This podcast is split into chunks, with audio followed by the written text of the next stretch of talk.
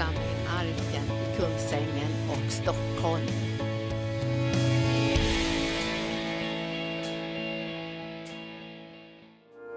Ja, vi välkomnar dig Jesus Kristus, vi välkomnar dig helige Ande, himmelske Fader, vi välkomnar dig.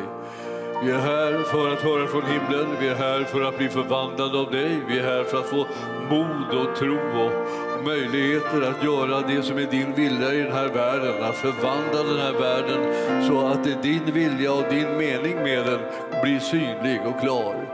Vi tackar dig Herre för att vi får överlåta oss till din kraft och din underbara övernaturliga ledning genom din ande.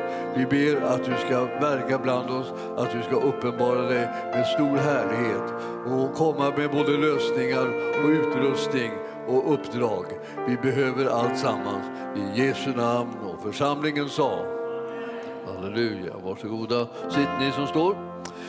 Vi ska tala lite grann, tänkte jag, om det som står i Apostlagärningarna del 2. Först främst, alltså det vill säga om beroendet av den heliga ande. Jag vet ju att ni har hört mycket om det.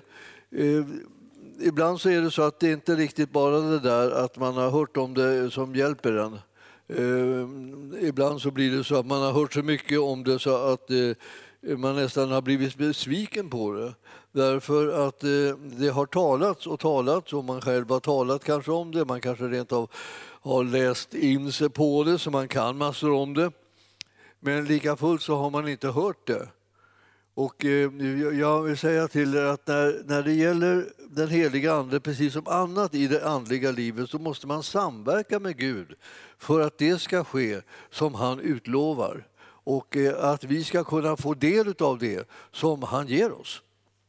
Alltså det fattas inte ett givande från hans sida, utan det är ofta så att vi är inte riktigt hörande. Och vi är inte riktigt sådana som gör det som Herren talar om. Så när han har talat och du har hört det så stannar det liksom på det till och sådär. Och det är vår svaghet det här, att vi liksom inte riktigt är tillräckligt snabba på att gå in i det som vi ser och hör vara Herrens vilja, utan vi stannar upp. Och liksom tänker att nu kommer han att gripa in, nu kommer han att göra det. Nu kommer han att liksom hålla vad han har lovat och så. Och samtidigt så är det så att han har inte sagt så här att om ni bara hör vad jag säger så ska jag göra allt för er. Utan han har sagt jag vill också ha att ni gör det.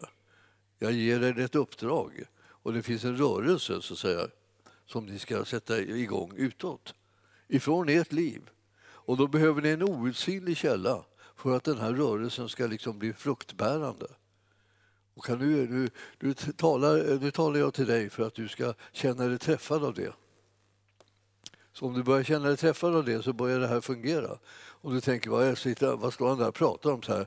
Det där har jag hört förut och så. Ja, då fungerar det ännu inte. Du måste höra det så att du känner dig träffad av det. Så att du kan sätta dig i rörelse in i det som är hans vilja för ditt liv och vårt liv tillsammans här i församlingen i Arken. Och det blir kristenheten överlag alltså. Vi står i en slags krissituation i det här landet, måste man säga. Det är ingen fara om inte vi liksom slutar upp och höra och göra. Men om vi slutar upp och höra och göra så är vi i stor fara. Och det är nästan så vi kan läsa av den faran redan, för det har i stort sett hänt. Alltså att kristendomen så att säga nästan har försvunnit och liksom ur synfältet. Och verkar inte och sätter inte sin prägel på det som sker i det här landet. Inte ens moraliskt sett sätter de sin prägel. Det moraliserande brukar vi kunna vara som kristna, men inte ens det går fram längre. Det blir ingenting så att säga utav det, sätter ingen som märker ordentligt. Och vi är kallade att liksom förvandla hela landet och alla människorna som bor i det här landet så att de får både tro och hopp för framtiden. Och de får kraft av Guds vilja så att de kan upprätta Guds rike som sätter sin prägel på allt det som förekommer. istället för att det är liksom, för att säga, tömt på det som är evangelium eller Jesu vilja, Jesu plan och Jesu tankar. Vi behöver någonting alldeles, alldeles enastående, men det är så där att det börjar med att du och jag tar och etablerar en levande kontakt med den levande guden. Det är som det här, det går inte annars. Och därför så kommer jag att tala lite grann utifrån det här, liksom själva startpunkten i alltsammans. Alltså det vill säga, Guds församling har inte kommit till bara därför att man hade ett sammanträde eller någonting sånt där.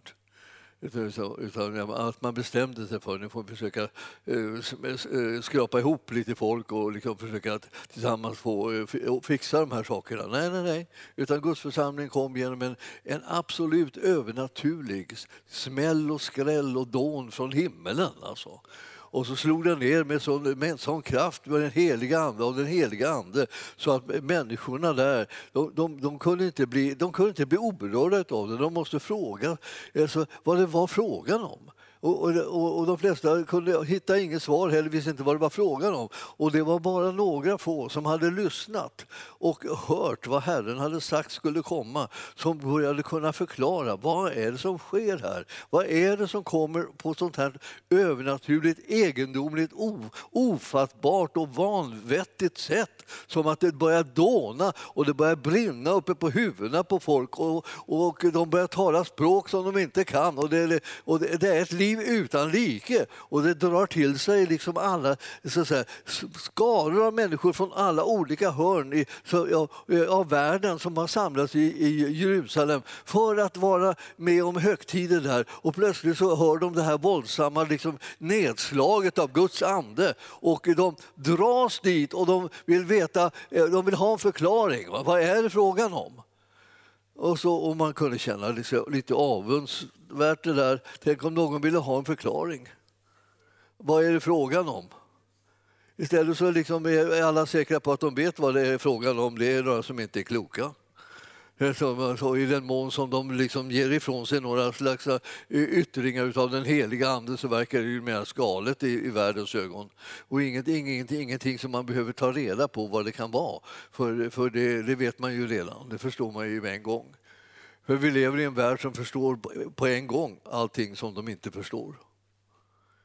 Så det här är vårt uppdrag, är att se till att det hörs och märks att det finns en närvaro av Gud här i världen.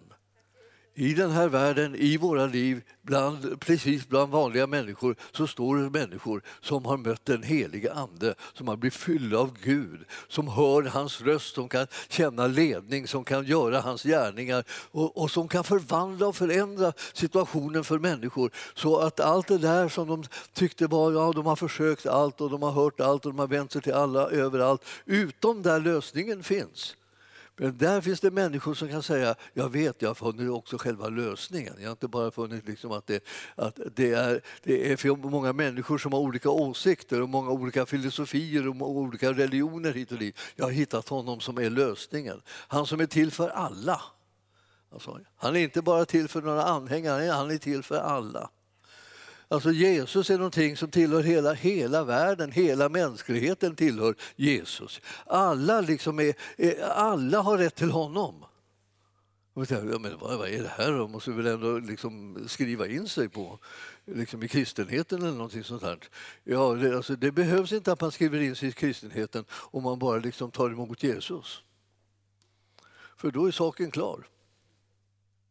Det andra är mer sådana ordningar som vi behöver upprätthålla för att vi ska liksom hjälpa till och undervisa och liksom fostra och träna och utrusta och sända och sådana här saker. Det är liksom mera praktiska saker. Men det som gör att alla har rätt till Jesus, alla har rätt att höra om honom. Därför så blir det liksom ett ansvar som ligger liksom på varenda enskild person som känner till honom, att nämna honom. Jag har sagt det så många gånger så här. Glöm inte bort att nämna Jesus där du finns. Du som känner honom. Nämn hans namn. Ja, det är ju så väldigt enkelt det här, för att det är ju så kraftfullt det här namnet. Det är ju liksom inget vilket namn som helst.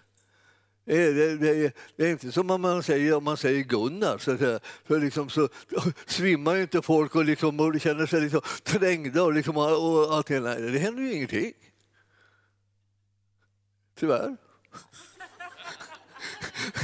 Jag skulle vilja ha lite liksom att folk dånar eller någonting eller sådär man händer. Nej, ingenting. Jesus däremot, alltså det är som en bomb.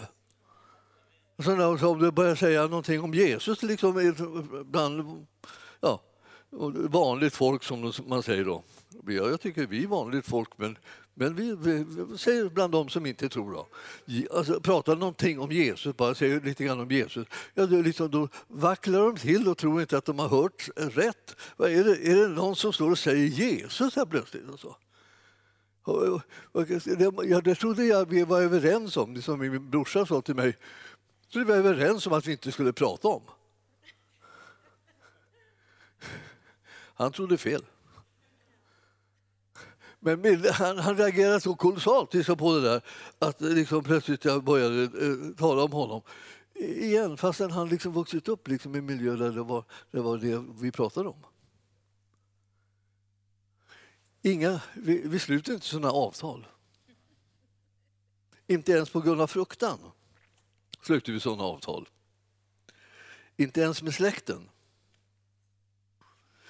Liksom farbröder eller fastrar eller mostrar eller sånt där.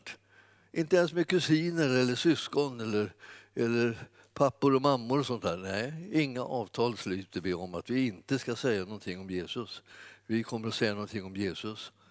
Och vi behöver inte säga det liksom dagarna är ända. För då kan det hända att det får lite motsatt effekt. Men vi behöver nämna det med jämna mellanrum. Så att de förstår att det finns någon som är den som de verkligen behöver. Han som verkligen kan ge deras liv mening och ge deras liv kraft och utvägar. Han som kan bota sjuka, han som kan uppväcka döda, han som kan göra under och tecken av alla slag. Han som kan rå på omständigheterna. Det är honom som vi måste nämna för människorna. Han finns! Ja. Och du behöver möta honom. Och det vet väl hur man gör, säger man då. Och om de säger ja så ska de få förklara det. Och säger de nej så förklarar du det. Så hur det än blir så är det så att det blir klart. Så här gör man för att ta emot Jesus. Och jag vill säga det här att nu håller vi ju på här och ber för människor som ligger oss varmt om hjärtat. Vi vill att de ska möta Jesus. Vi vill att de ska ta emot honom. Vi vill att de ska tro på honom och så. Vi vill att de ska följa honom. Vi vill att de ska ta vara på den här fantastiska möjligheten att få tjäna och följa Jesus Kristus, Guds son. Alltså vi vill ju att det här ska bli liksom en glädjekälla för dem alla, precis som för oss. Alltså det är ju enastående att få känna Jesus. Tänk att få läsa hans ord och veta nu talar han till mig. Nu vill han stärka mitt liv, bygga upp mitt liv, hjälpa mig i livet så att jag kan tjäna honom och vara med och ge honom ära. Tänk nu, när jag läser ordet så är det så. Alltså ni förstår här. Att på den här pingstdagen då var det så att massa människor som inte väntade sig att få höra någonting ifrån Gud fick höra någonting från Gud på sitt eget modersmål. De hade åkt utomlands. De var säkra på att ingen kunde tala deras språk. De körde något så här liksom, den tidens engelska var lite grekiska så där. Kunde man köra. Och kanske kunde de lite hebreiska allihopa lite hjälpligt. Men alltså, det var inte mycket mer än så. Så fick de höra hur man talar om Guds väldiga gärningar på deras eget tungomål. Plötsligt stod de där utan att de hade tänkt det och blev hörande. De blev hörande så att de hörde ett budskap om vem Gud var och vad han hade gjort. Alltså det var ju som alldeles, de var ju helt paffa. För de sa, hur kommer det sig att vi plötsligt hör? Alltså det behövs ju inte ett främmande språk. Det blir liksom, man hör ju ibland inte ändå. Fastän det är liksom det språket som vi allihopa har så hör man inte vad som sägs. Ibland därför att man har hört det för många gånger och vant sig vid att man lägger det åt sidan. Liksom. Man spelar ingen roll att man har hört det. Nu ska vi titta här vad som står i andra kapitlet i Apostlagärningarna.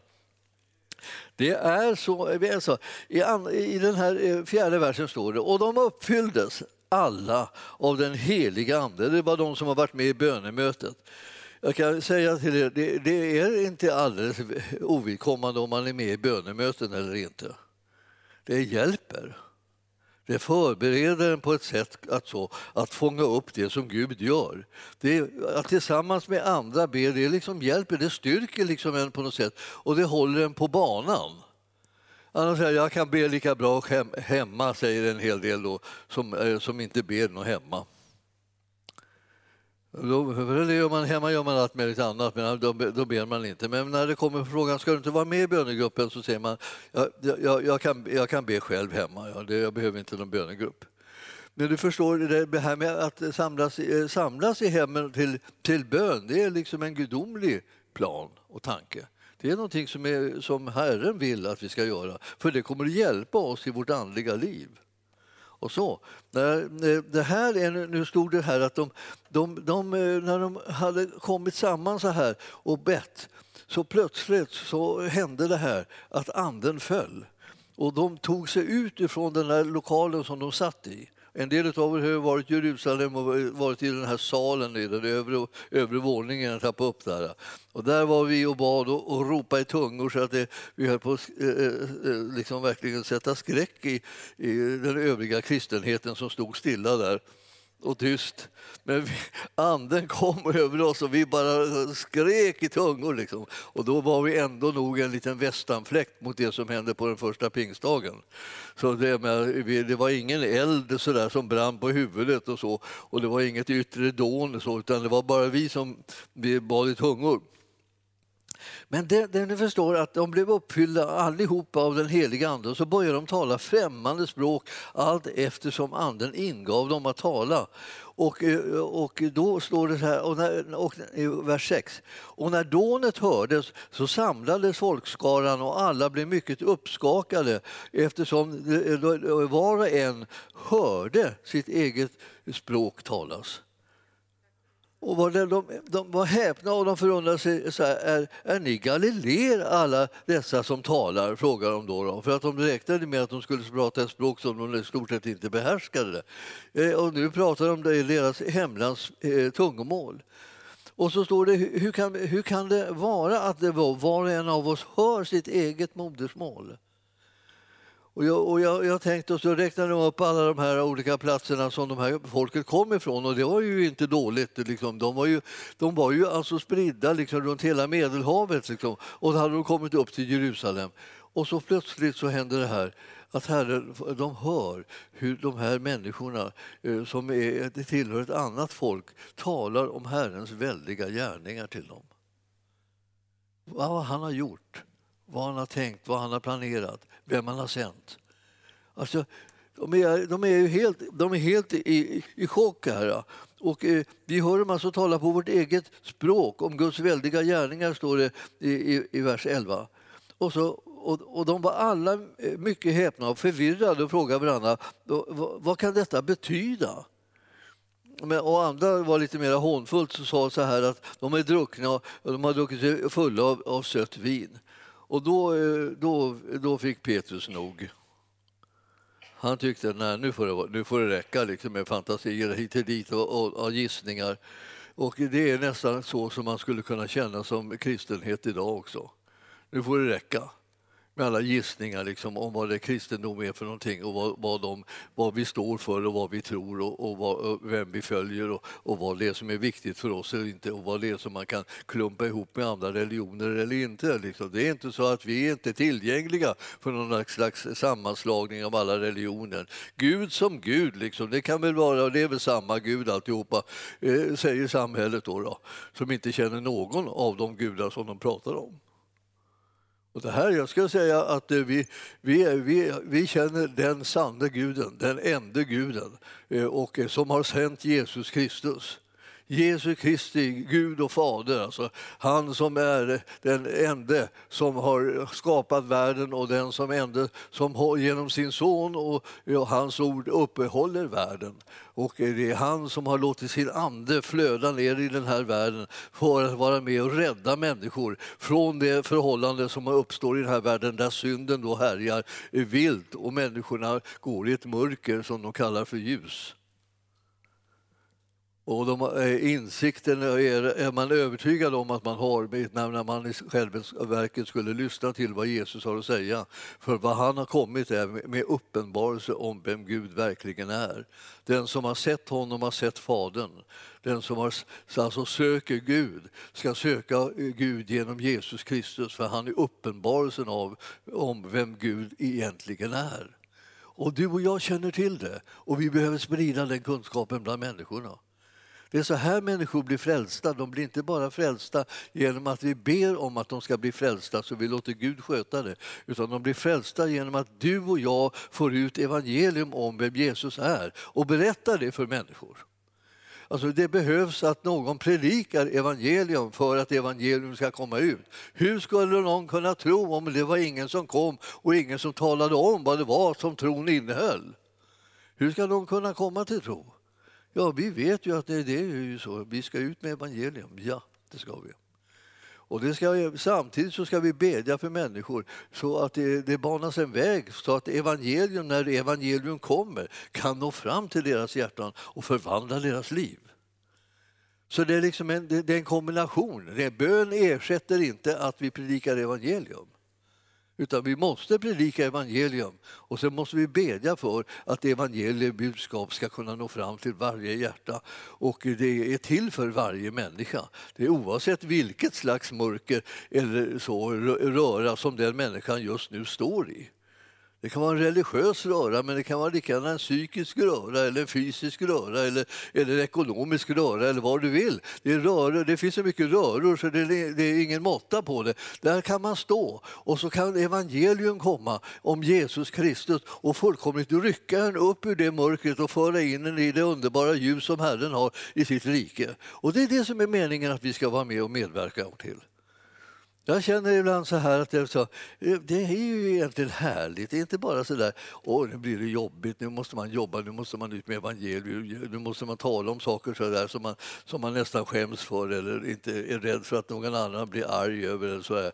Eller, om du är lite upptagen med Jesus istället så skulle det här bli mycket lättare. Det är meningen att vi ska vara så upptagna med Jesus att vi inte tänker oss för utan läcker. Läck. Alltså om du känner det kommer aldrig hända att jag läcker.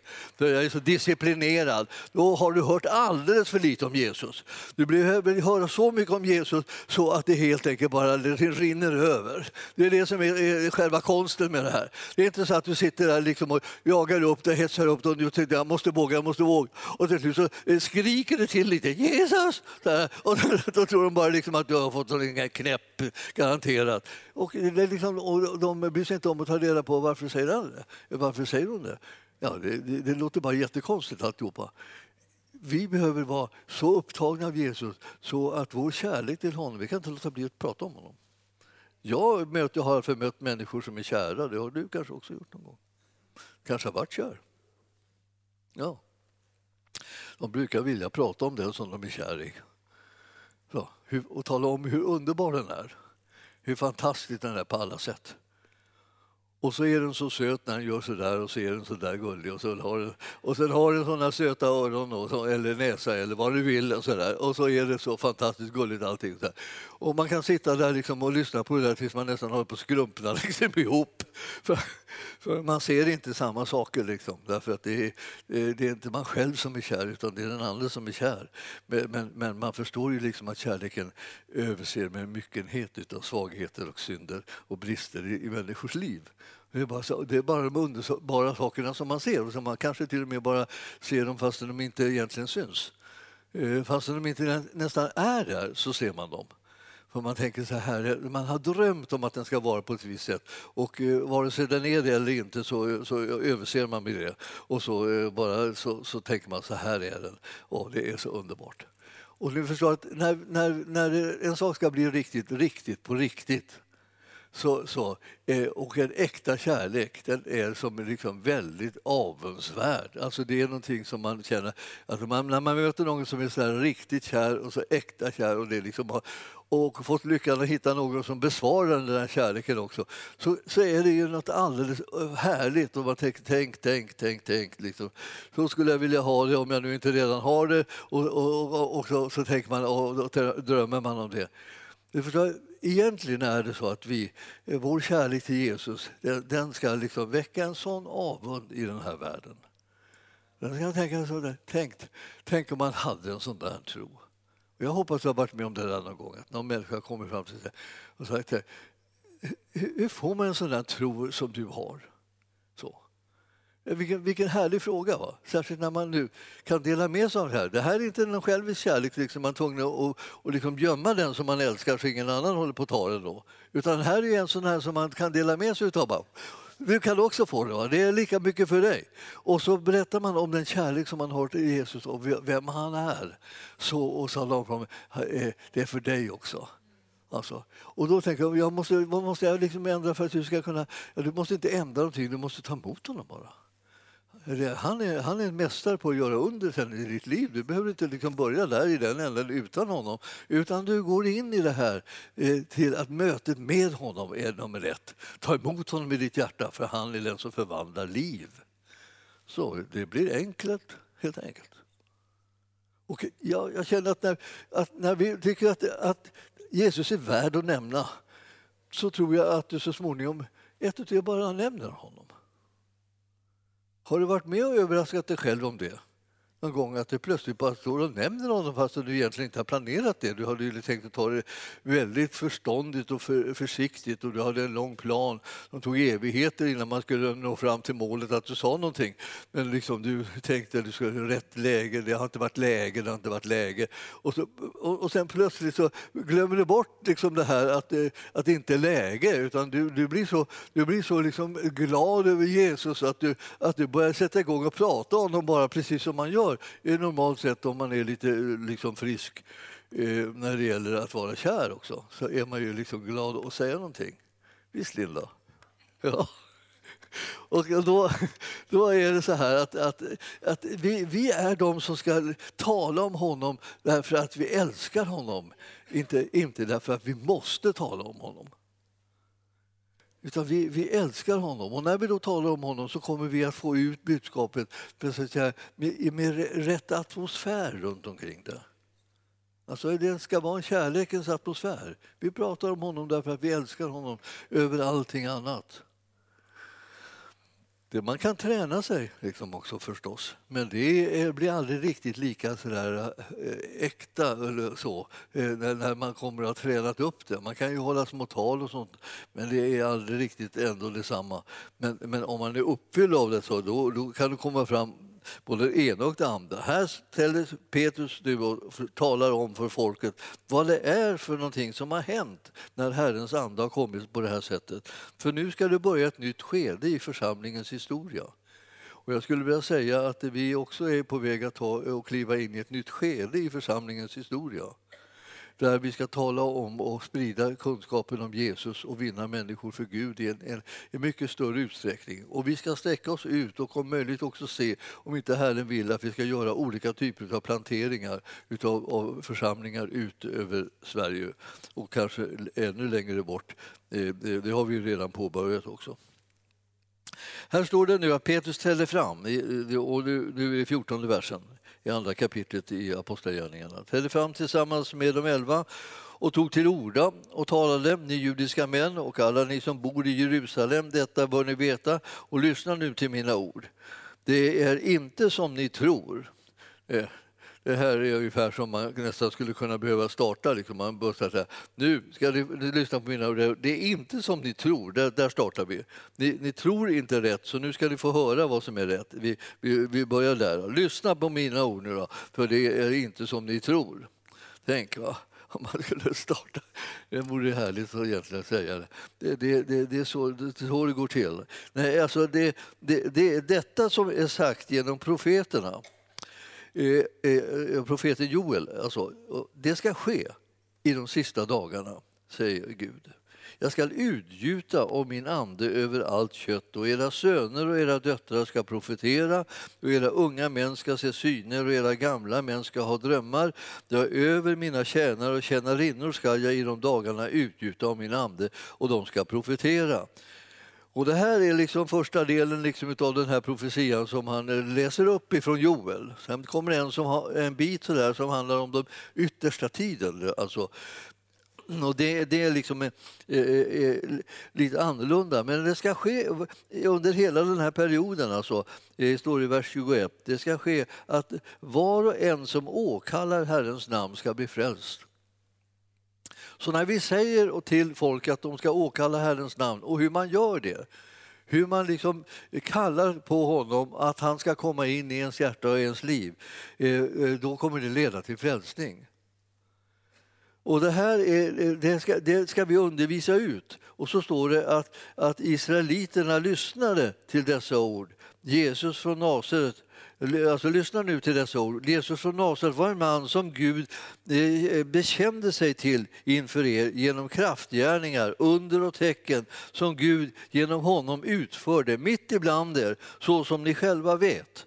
Det hänvisar till att de har sett så tecken och under. När Jesus verkade, han gick omkring hela tiden. Han drog i sådana väldiga skaror av människor därför att han mötte personliga behov. Det gör han ju fortfarande. Han möter personliga behov. Och när vi ger vårt vittnesbörd till varandra, talar om varandra vad Gud har gjort för oss, så kommer det att ni får höra många fantastiska saker som Gud har gjort i varandras liv. Han är den som gör under och tecken. Han är den som verkligen botar människor som har varit situationer där det har varit obotligt. Det har inte funnits någon utväg, det har inte funnits någon lösning. Och Herren har varit där med sin kraft, och han har hjälpt dem.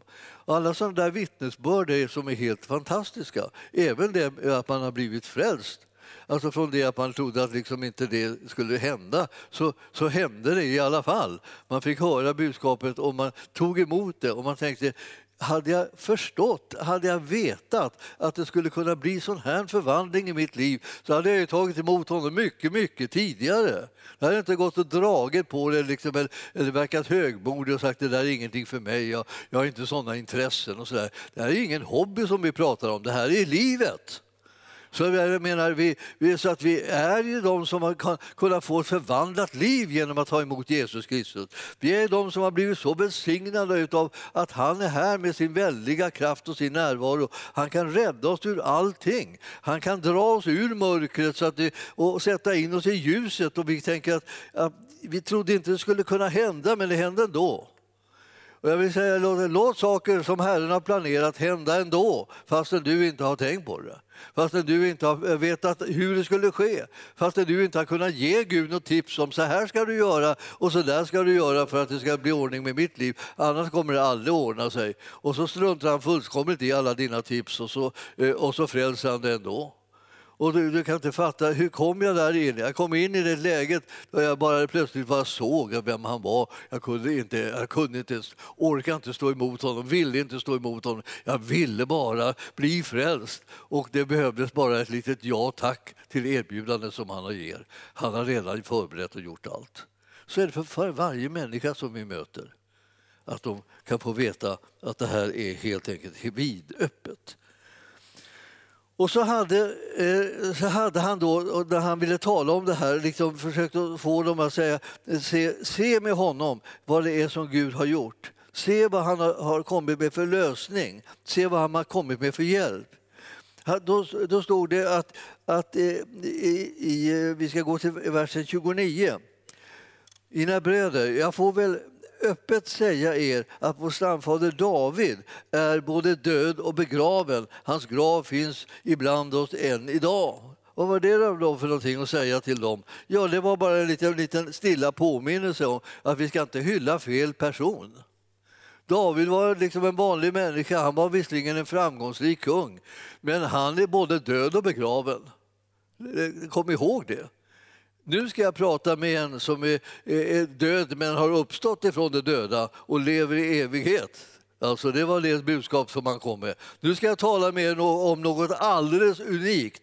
Att när Gud har sänt sin son till den här världen för att dö för våra synder så att vi skulle bli av med skulden för synden och straffet för synden. Och så har han uppstått för vår rättfärdiggörelses skull. Och det är det som gäller. Så att var och en som tror på honom kommer att kunna bli frälst och räddad ifrån det mörker som den har suttit fast i tidigare. Nu ska vi tala om honom.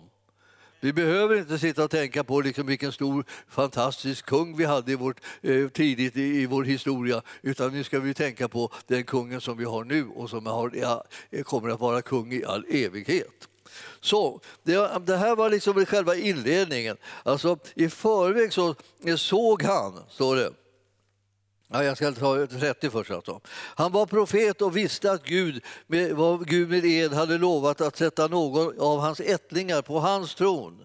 Så det skulle komma någon som var hans ättling som hamnade på tronen. I förväg såg han Kristi uppståndelse och sa: han ska inte lämnas kvar i graven och hans kropp ska inte se förgängelsen.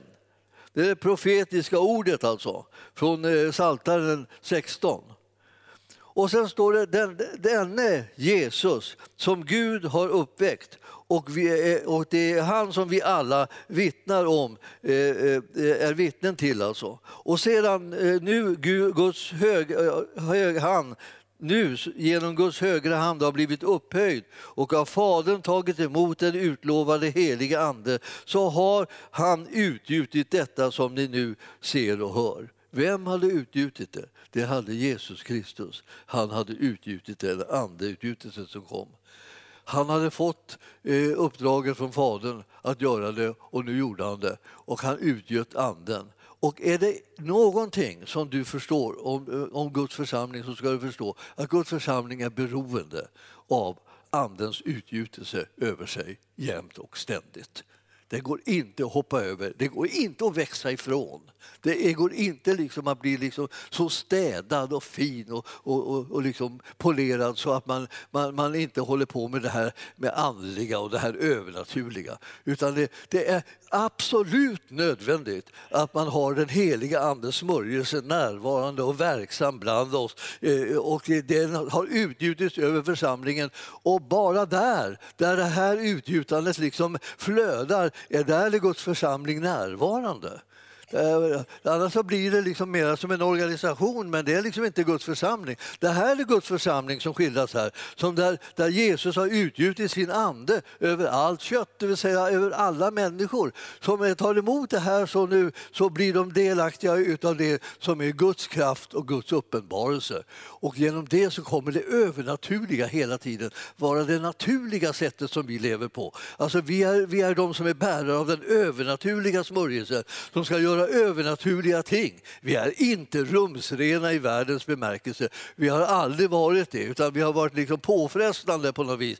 Att vi finns där och, liksom, och håller på och tar emot den här övernaturliga smörjelsen och kraften från Gud. Och man tänker, vore det inte mycket smartare, som någon sa så här, vore det inte mycket smartare om ni slutade upp och pratade om Jesus hela tiden, om ni lät bli det i kyrkorna och bara liksom sjöng lite trevliga sånger, så skulle ni få mycket mera folk. Alltså man tänker, man blir helt förvånad. Liksom. Det var en jättevälkänd journalist som ville ge oss ett råd inom det här området. Och jag tänkte så här, alltså det är ju märkligt. Hur vi liksom än gör det så måste vi tydligen göra det utan riktigt den heliga andens kraft. För de förstår inte att vårt mål är inte bara att det ska sitta massa folk i kyrkan och sjunga sånger. Utan vårt mål är ju att de ska bli frälsta. Ingen blir frälst om vi inte talar om Jesus. Om vi inte vittnar om honom, om vi inte talar om vad han har gjort, så kommer inte en kott kunna bli frälst. Alltså det är fullständigt stopp. Vi kan sjunga hur tjusiga sånger som helst. Vi kan sjunga alla möjliga världsliga sånger som alla tycker om. Och så här, engelska flottan har siktat vid vinga och hoj, hoj, hoj, eller vad som helst. Va? Vad käcka melodier. Så här. Det hjälper inte, för ingen blir frälst om man inte predikar Jesus, eller hur? Alltså, så bara liksom förstå att det här liksom är sådana idiotiska tips som man kan få från världen. Och det är ju bara ett rätta i mängden, om vi säger. Och de menar allvar. Alltså. Nu förstår jag att det här låter som ett skämt, men de menar ju allvar. Det är så sorgligt som man håller på att gråta bläck. Men nu... Ja, jag ska koncentrera mig här på uppgiften. Uppgiften är, förstår ni, att då lära känna den heliga ande och ägna det uppmärksamhet. Jag har en sån här riktig, som jag tycker är en riktig hjälte. Det är en kyrkofader. Alltså, man kan säga att de riktigt gamla kyrkofäderna, de går nästan att lyssna på. Vet du? Och det går absolut att lyssna på. Därför att de hade ännu inte glidit med hela kyrkan bort ifrån liksom centrum med budskapet från den heliga andes smörjelse och sånt där, utan och bara blivit liksom ceremonier, utan de var kvar i det här närheten. Och den här mannen han hette Tertullianus. Tertullianus, han levde liksom på slutet av första århundradet liksom, och början på andra århundradet. Och han stod inte ut längre. Kyrkan hade liksom tappat smörjelsen. Alltså redan då började den heliga ande bli frånvarande. Så han gick in i en av de här väckelserörelserna som fanns liksom parallellt med kyrkan. Han var en jättekänd jurist. Och han var en otroligt beundrad teolog. Liksom. Och de alla tyckte han var jättebra. Men han gick in i en sån här rörelse där man talar i tungor. Alltså, hela den intellektuella samtiden blev helt chockad över att han valde att vara med bland såna där som talar i tungor. Har ni fått den där frågan någon gång? När man säger att du är kristen, så här, det är väl inte sån som talar i tungor, säger de då. Och, jo, precis sån är jag. Jag talar massor i tungor. Jag brukar säga det bara för att glädja dem. Och då, men de hoppas att man ska vara en sån som inte betyder någonting. En sån som inte kan påverka världen, som inte kan förvandla världen, som inte riktigt upprättar Guds rike eller Guds församling längre. Därför att man har släppt det här överdrifterna med tungotal och sådana där saker. Vi har inte släppt det. Det här är absoluta förutsättningen för att vi ska kunna nå världen, är tungotal och övernaturliga gärningar som Herren har kallat oss till. Det spelar ingen roll vad världen har för synpunkter på det, utan det är vi som har uppdraget att föra ut Jesus. Det är vi som har fått den smörjelsen av honom för att det här ska kunna vara möjligt att göra. Och det är ingen liksom smidighet och feghet eller någonting sådär som kommer att göra att evangelium kommer fram. Det är radikal förkunnelse utav Jesus Kristus som Guds son som har uppstått ifrån de döda. Och om det till äventyr skulle vara så att vi skulle behöva säga att han har inte uppstått ifrån de döda, vi tog det här och vi tog miste sådär, ja, då vore vi de mest ynkliga av alla människor för att hålla på och hävda att han har uppstått från de döda när han inte har uppstått. Vad är det för någonting? Ja, alltså, så där står det ju liksom i första Korinthierbrevet, va? Vad är det med oss? Vore vi för folk om vi står och håller på att hävda någonting som inte har skett? Men det har ju skett. Och det är därför som vi har mött honom. Och det är därför han har förvandlat vårt liv. Därför att han har uppstått ifrån de döda. Och han har rättfärdiggjort oss genom sin uppståndelses kraft. Så det nya livet som vi har fått, det är ett liv i uppståndelsekraft. Med under och tecken som vi förväntas göra. Och vi Herren så här, rustar oss med det här. Och vi kommer att vara liksom riskabla. Jag tänker så här, jag skulle vilja vara mer riskabel så att liksom fler människor kände sig lite osäkra när de kom i närheten av mig, därför att de inte visste om det skulle ske ett under. Eller om något annat överraskande skulle hända, så dåna till och förändra människornas liv. Alltså. Därför att jag känner, vad är det som hindrar? Alltså, Herren, han har gett sitt liv och han har uppstått för oss. Vad är det som hindrar att vi ställer oss till hans förfogande och vågar kännas vid att vi tillhör honom, vi tjänar honom, vi gör hans vilja och ingenting i den här världen ska kunna hindra oss.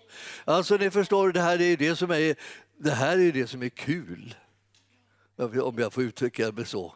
För jag tycker att det är kul när det liksom börjar liksom skaka och darra och liksom blir lite grann utmaningar i livet. Det är kul, va? Det är kul att tjäna en Gud som kan göra under, som är verkligen mäktig att gripa in i människors liv. Så när man talar om honom så behöver man inte säga ja, vi får vara tacksamma för liksom att vi försöker vara glada i alla livets förhållanden bara. Fast vi får räkna med att det är elände följer på elände. Och till slut så ska vi alla dö. Alltså, vi ska inte leva, vi ska leva. Det är klart det vore groteskt att säga att vi ska inte leva. Vår uppgift är att säga att vi har fått livet. Den som har sonen, den har livet. Ja, det är det enda sättet att ha ett bevarat liv, ett evigt liv, det är att ha sonen. Och sonen har man när man har tagit emot honom i sitt hjärta. Och när man bekänner honom inför människorna och ens tro blir då verksam och kraftig så att den kan utföra det som är Herrens uppdrag och vilja i den här världen, och det är av övernaturligt slag alltså. Ja, jag önskar att det hör min röst och förstår att det finns någonting som man kan sätta igång och göra på det här området. Därför att man älskar Jesus och tänker jag ska göra hans vilja, jag ska göra hans gärningar så det dånar. Det liksom, alla vibrerar runt omkring oss. Det ska vi göra. Vi ska vara de som märks. Jag tänker på när vi var en liten församling och så galen sådär.